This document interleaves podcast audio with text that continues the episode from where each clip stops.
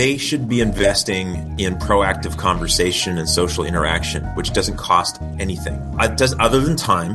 It doesn't cost anything to ask someone a question on Twitter. It doesn't cost anything to comment on a C E O's latest blog post and ask them a question. It doesn't cost you anything to post an update on Facebook sharing a great article you found, and then when a client asks a question on that post, to interact and ask them a question. And so invest in conversation, invest in engagement, invest in curiosity. Those are the most powerful parts of social selling. Too many people are wrapped up in what tools they're using or what their latest, greatest, most fantastic blog post is. But the most powerful part for salespeople is reaching out and interacting with people, establishing rapport, booking an appointment. So that's where I would be investing, and it doesn't cost a lot of money. Now, with that said, if I'm a V P of sales or an H R manager or C E O, invest in training your people how to use LinkedIn, Twitter, Facebook, Instagram effectively so they can represent your brand well. That's what I would invest in. I'd train your people on how to use the tools.